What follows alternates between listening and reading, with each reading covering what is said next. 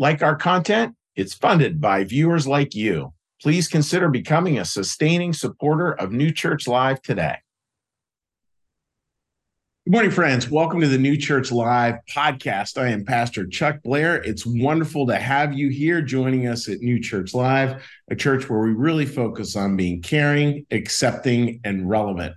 This podcast is designed so we can share each other's stories. We can talk about spirituality and talk about Christian New Church theology and how all that comes together. And in this particular episode, we will explore the topic of heaven, focusing on how heaven really comes down to three things. And these are the three: people, place, and purpose.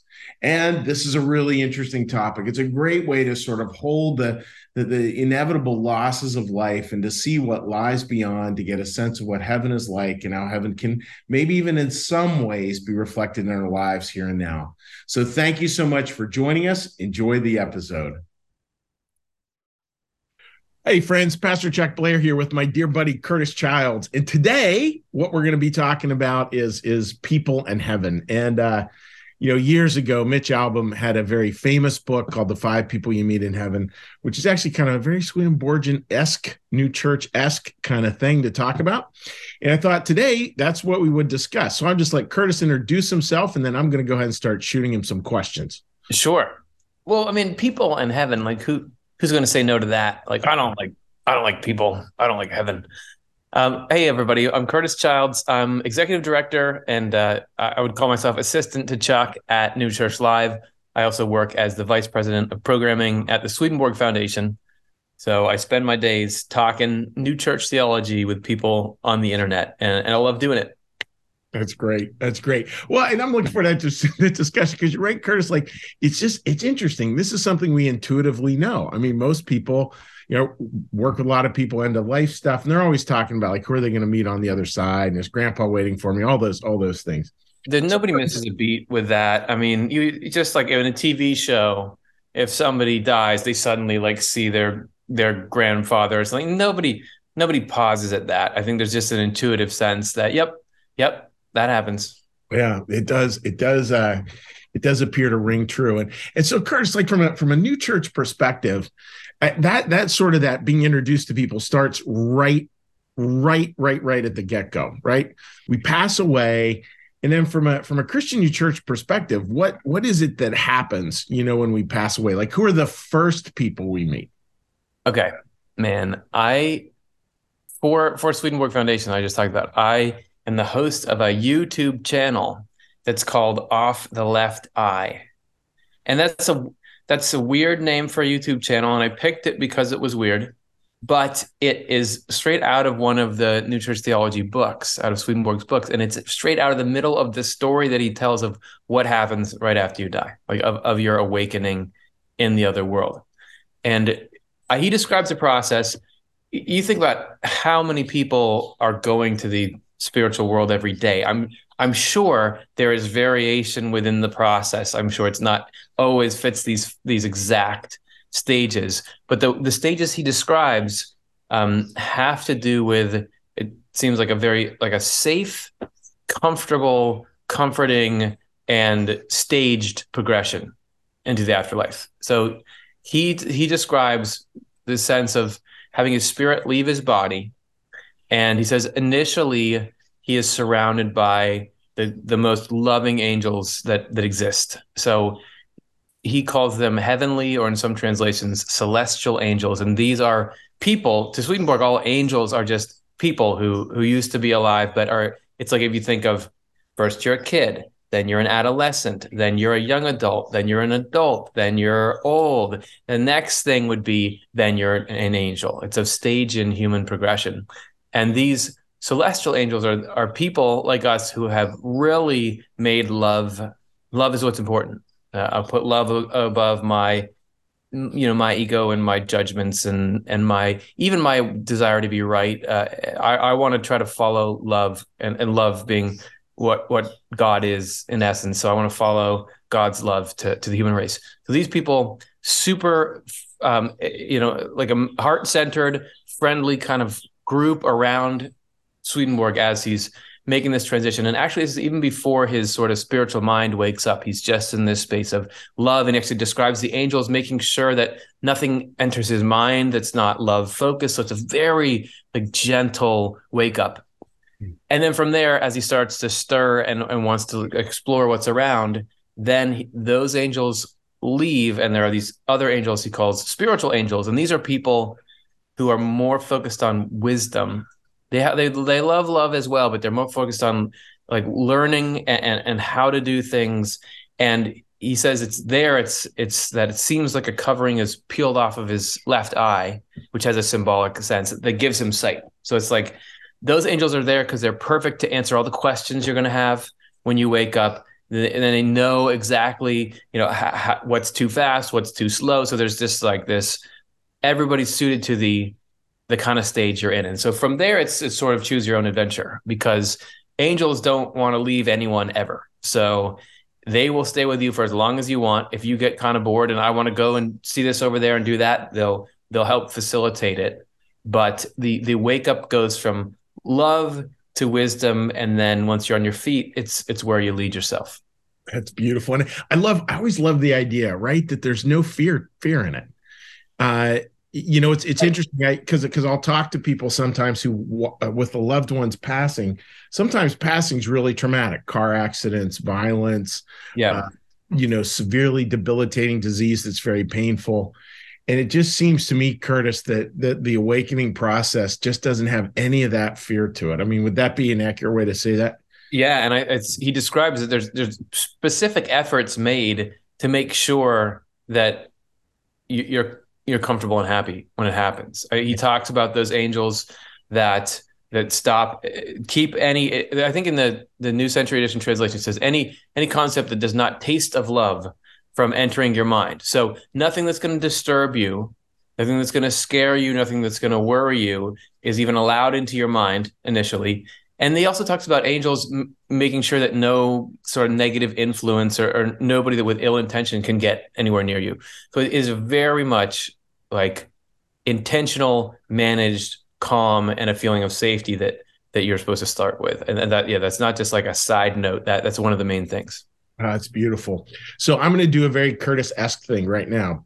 All right. Which is follow the yellow brick road. So the journey starts. We follow the yellow brick road, and then eventually there ends up being, right, the scarecrow, the lion, the tin man. There ends up being these fellow travelers. What do you think of them? Yep. I was just at New Church Live after I gave New Church Live, and there was someone in the audience there or the congregation there who had watched some of the Swedenborg Foundation YouTube videos, and she talked about how a video that we did about the Lord's Prayer and sort of the spiritual meaning of that inspired her to create this system around healing that follows the template, healing from trauma that follows the template of the Wizard of Oz. And like you kind of like you've experienced trauma, and then you reawaken your mind and your heart and your courage and all that. So yes, fellow travelers. Let's see. A spiritual world or afterlife is all about you go where your heart feels it belongs. So there is a period of self-discovery in the afterlife because there's so many things that can impinge on you. Like I get really cranky when I'm hungry. I get like low blood sugar, and I get cranky, but also just like can't think well. Like if I had a snack before we got into this, because I'm like, well, 20 minutes into this, I'm not going to be able to stack two words on top of each other if I don't have. So that's not necessarily my spirit. There's an impingement from my body.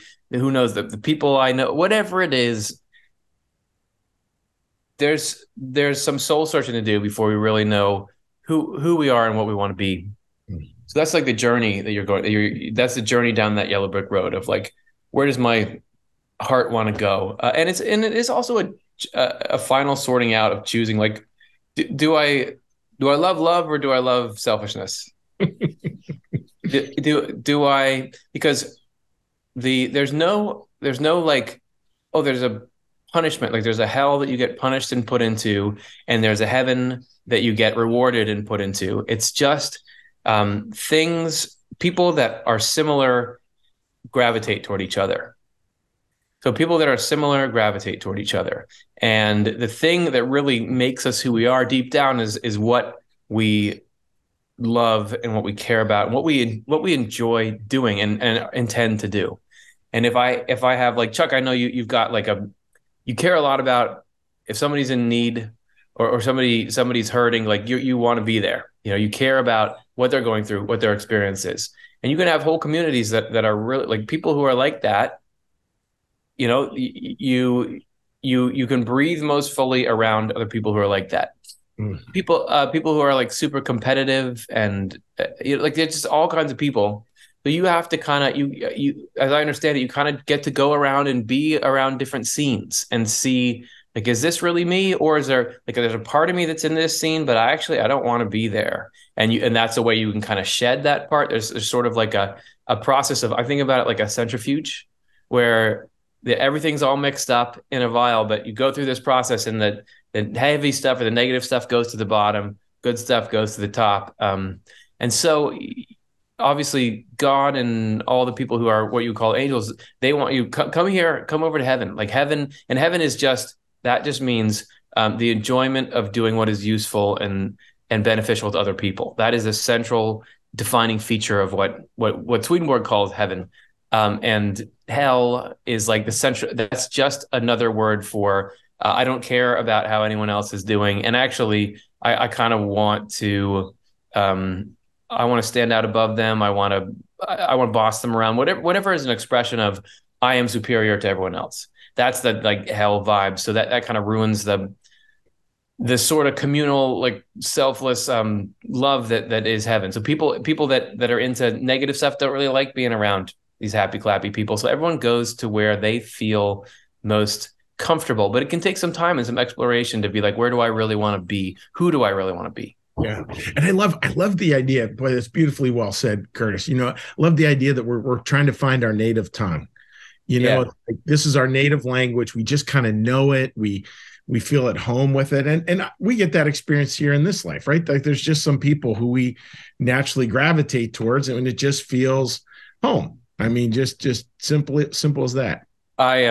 So this weekend, I think my home is more and more becoming people who are into New Church theology. Yeah. Because this weekend with Swedenborg Foundation, we had our annual meeting and like some events where some donors came through. And as soon as anybody starts talking about some idea in there and how it's making their life better, I'm just like, I know you.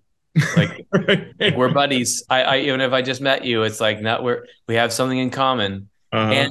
And I think that the cool thing about the spiritual world is, as Swedenborg describes it, is like you find it's both like one. It's both about the whole, but also about your very like individual group. We just did this show on it where we're saying which is heaven? Is heaven the small town, small village tucked away under a mountain where you know all your neighbors? Like, is that heaven? Or is heaven the big bustling cosmopolitan city where there's which is heaven? And it seems like it's both, because in heaven you have people who are kind of like your soulmates. Like, these are people who care about similar things and think similarly, and they just feel like, I totally get you, and that you totally get them. And according to Swedenborg, you bond and you kind of you have a community together, and you're very tight knit there. And yet, all of you are thinking about the good of the whole. So you're not there like, we're so awesome and we're happy and that's all we really think about. You want to pool your resources and your talents to do something that benefits the rest of the human race. That's part of what heaven is. And there's sort of also this sharing of love among everybody who's devoted to it. So it's this mix of I'm sitting here with the people I would just want to sit with and live in life with them, and we're totally devoted to everybody everywhere. Yeah, it's such a beauty, you know. And Swedenborg uses that image of the grand man, the grand human, and that idea of like, it's like the body. I can't take my liver out and sort of set it on the kitchen counter and just expect it to exist. Like, not going to work so well. Yeah, dude. Paul, you know, the Christian guy, Paul. He says, he gives this great talk in the epistles where he says, "Can the head say to the foot, I have no need of you. Right. The human body, that in New Church theology, Swedenborg says that human body is absolutely the image of heaven, that's how heaven works, that it is this total interdependence. Everything needs everything else, and everything is different. Yeah. So you may be a liver kind of person. What does the liver do? It purifies, right? And it also creates bile, which allows you to digest. It's about getting the right things in the body. So people who are somehow about, no, this idea, maybe it's this idea is harmful, or we need to be able to break this down more, whatever it is, there's people like that. And they all think a certain way and get together. My dad was he's an engineer, mm-hmm. and he was just, on a business trip into Asia. And he was describing how he was having to teach these people how to use this particular, I don't know, some software thing. And it was all these engineers. And I can just, they all think similarly, and they know how, there's variety within it, but there's a certain kind of person, and they can focus in and solve these problems and in this wonderful way. And because of them, we're able to talk on these computers, right? They build that stuff. It's a certain kind of person. So you don't say to those engineers, hey, I want you to come over here and sing an opera for us. People have a certain way they are and certain things they like and don't like. And the human body is a form that shows you need all those different kinds of things. You need people who are artistic, you need people who are mathematical, you need people who are doers, you need people who are visionaries, all that stuff. And no one part can say, oh, I'm better than you. Who's going to do it? Is the brain going to say, I'm the greatest part? Okay, let's stop the heart and see how the brain's doing then. Let's get rid of the skull and see how the brain's doing then. It's just Swedenborg says this in his writings, which I love, is that heaven is really about the kind of unions where one party is nothing without the other, but together they become something. Yeah. And isn't that just fascinating, right? And we live in a society that sort of, all right, I'm going to rant here for a second. It's so easy to really think that we live in this sort of hyper-competitive environment where actually I don't need you, and I don't need you, and I don't need you, and I don't need you. But then even in this existence, when we step back, I was oh yeah, of course. Of course you need it all, Yeah. And there's no existence without it. To say, I don't need you is hilarious. Yeah. Because even if, let's say I'm some super successful freelance guy and I'm doing entrepreneurialisms and I didn't make this computer that I'm benefiting from. I didn't make my smartphone that I'm benefiting from. I didn't make the internet that I'm benefiting from. A lot of the techniques I'm using and things I didn't invent. I also am the product of thousands of generations of people. Somebody clothed me and cared for me when I was a helpless infant. Get out of here with that. Get out of here with that. And I think the layer that goes beyond that we learn in New Church theology is that every moment we owe our existence to God. Yeah. Every moment, everything good that we can do, everything we can accomplish, we owe that to God as well. We don't have to give him credit for it. He's not going to force us, but it's the truth. And heaven works as well as it does because everybody there recognizes it and only wants to do their part for the whole. Within the body, if there's any part that's I don't need any of you, that's called cancer, right? I mean, that does absolutely not work. The best you could maybe be an amoeba like that, but you can't be a human being like that. No, and it's beautiful to think, right? Again, so much of it, as in heaven, so upon the earth. How do we live like that here is a whole nother line of thinking we're not going to go into, but I do just briefly want to say, just imagine we could live like that, right? Where I'm really understanding, oh yeah, that's your contribution to make. And I have to celebrate it, discover it, support it. That's very different than a hyper-competitive believing there's only one way. I will sometimes try to think about it like the body. If there's somebody who's different than me, I can kind of think, well, what are they like? Are they like a bone? Are they rigid? And that's why, you have to have rigid bones, flexible muscles to have any movement. So Are they more rigid or more flexible? Are they sort of like, you know, surfacey and like get some things done? Or are they more like introspective? And like there's some part of them that I need to exist. Yeah. Just be looking for that. Yeah. It's really well said. Really well said, Curtis. And, you know, along with that line of thought, right? So we have all these different people and we kind of find our tribe. We find our soul mates with a plural, but then Swedenborg also puts out there the idea of a soul mate, you know, and I love the phrase, you know, you'll hear it referred to in New Church theology oftentimes as conjugal love. I also really am fond of the phrase, the Celtic phrase Anam Cara, which means soul friendship. And it's like a unique form of love that has a lot of friendship to it, has a lot of love to it. So, you know, Curtis, like talk a little bit about that. Like, okay, so we're on this journey, we kind of meet our tribe. And then all of a sudden we meet the one. Yes. So I said earlier that heaven is composed of partnerships where each one is nothing without the other, but they are something together. Yeah. And this is something that occurs all across creation. Even love and wisdom are like partners to each other, that one needs the other. And just like there's like you said, there's a tribe for us where there's people who are like us. There's somebody that is so close to you, or so not like so similar to you, but so compatible with you that you can form Swedenborg calls it conjugal love, which people think you're misspelling conjugal love, but it's actually, it's a different Latin word. And it's like a, you know, it's like a rom-com type thing where absolutely there's a perfect partner for you that you can be married and your relationship can get better and better and better forever. He says that we are made in every little part with the potential to conjoin. And actually that's a lot of where the joy of heaven comes from. Yeah.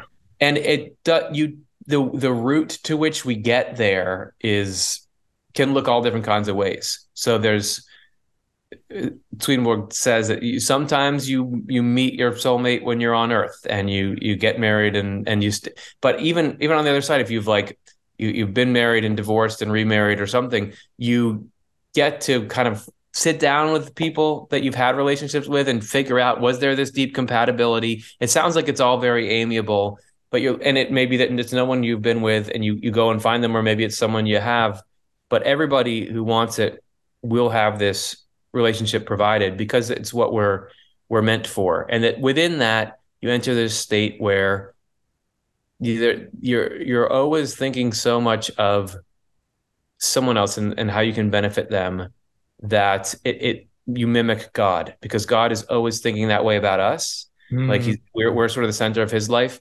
Mm-hmm. And it is, you mentioned friendship. Yeah. He said the states of conjugal love are innocence, peace, inmost friendship, trust, but it really is that the friendship is like the core of it. So because you can have just because two people are together doesn't mean that they're friends, and doesn't mean that everything where it's a marriage pairing is an image of this thing. I mean, Swedenborg talks about the hellish marriage, which he means when you're in a relationship but somebody wants to dominate the other one. Because conjugal love is the opposite of that. It is like he says, a mutual desire of the mind and the heart to do the other one every good. And that's where you can get to. So it's not something that is like in any way dysfunctional or oppressive or stifling to someone. It's not something that we can, if my marriage right now doesn't look like that, something's wrong. Like that, this is something you aspire to and continue to get better and better at. But I think the thing that's comforting to a lot of people is people who have had their spouses die and they don't know, like, do they still exist anymore? And are they gone? Are they waiting for me? But according to Swedenborg, you can still, you're actually, you can kind of be dwelling together in spirit, even if somebody's on the other side. It's cool, man. There's a lot of teachings about it that, you know, there's a reason why we're like, like I mentioned romantic comedies, or there's something in the spirit that knows, there's something cool about that kind of joining. And Swedenborg seems to say, oh yeah, that comes from our awareness of this fundamental relationship that each of us will be in if we opt in. Curtis, it's beautiful. And I just want to offer a commentary on that as a pastor. And sometimes people will point out and they'll say, well, there's this line in the Bible where Jesus says they're not given in marriage. They're neither married nor given in marriage. And I would just, if you're watching this, like, you got to look at the context of that, right? Because the context was this woman whose husband had died, and she gets passed down through like 5 different husbands, and she's just property. And Jesus is like, no, that's not marriage. That's not it. And that's what it's talking about. Like, that's not the marriage that we're talking about here. We're talking a marriage that it's like this, of 2 equals, Yeah. I think we did a show on the Off the Left Eye YouTube channel. I think we did a show like, why did Jesus say they never marry or give in marriage? So if you search that might come up. Yes, absolutely.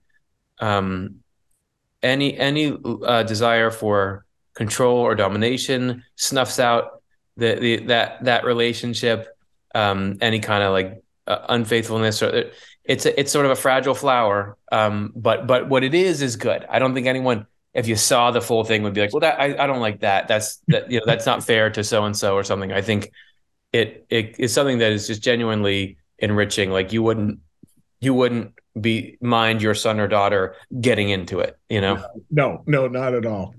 All right, Curtis. So last question here. So, when you think about for yourself, and you think about, your life here is ended and you're moving on, and, who will be, share with us somebody who you would really like to talk to on the other side, somebody you have an idea like, yep, this will be one of the 5 people we meet in heaven. Well, this will be one of my 5, I'm sure. I'm starting to rack them up now. I just recently, my grandmother on my mom's side, Donette, died, and it was a couple of years ago now. But she was someone who had her husband die when she was still pretty young, and she had just been like, really believing in that he's still out there and they're still married. And she was always thinking and talking about the afterlife, but lived this long life where she did so much helping. And when she died, I remember thinking, like,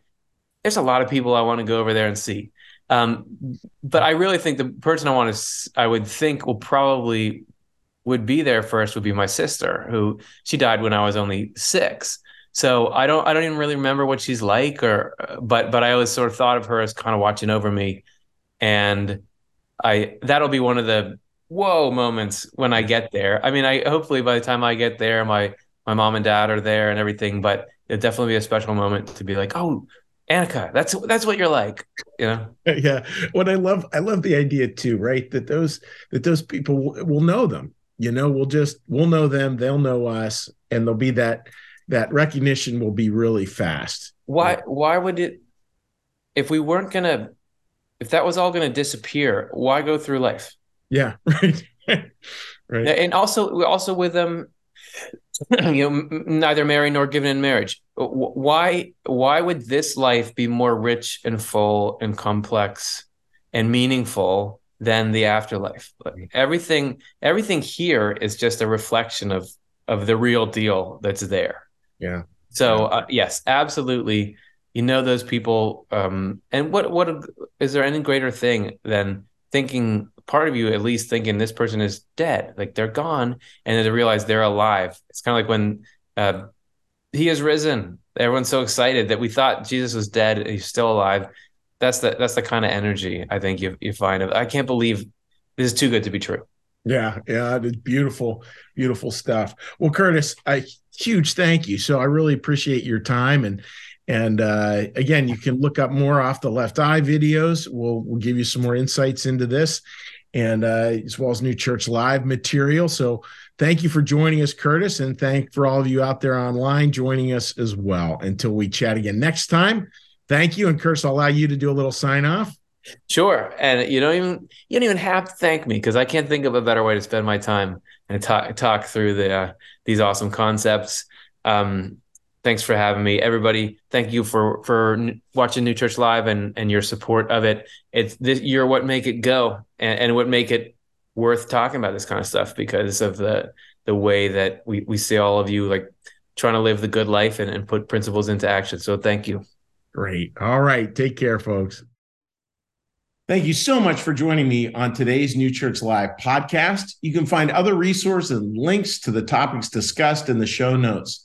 And if you enjoyed this podcast, please do not forget to subscribe to the podcast wherever you get your podcasts and to rate and review the podcast. It's the single best way to support us, and it is free. Wishing you all the very best. Take care.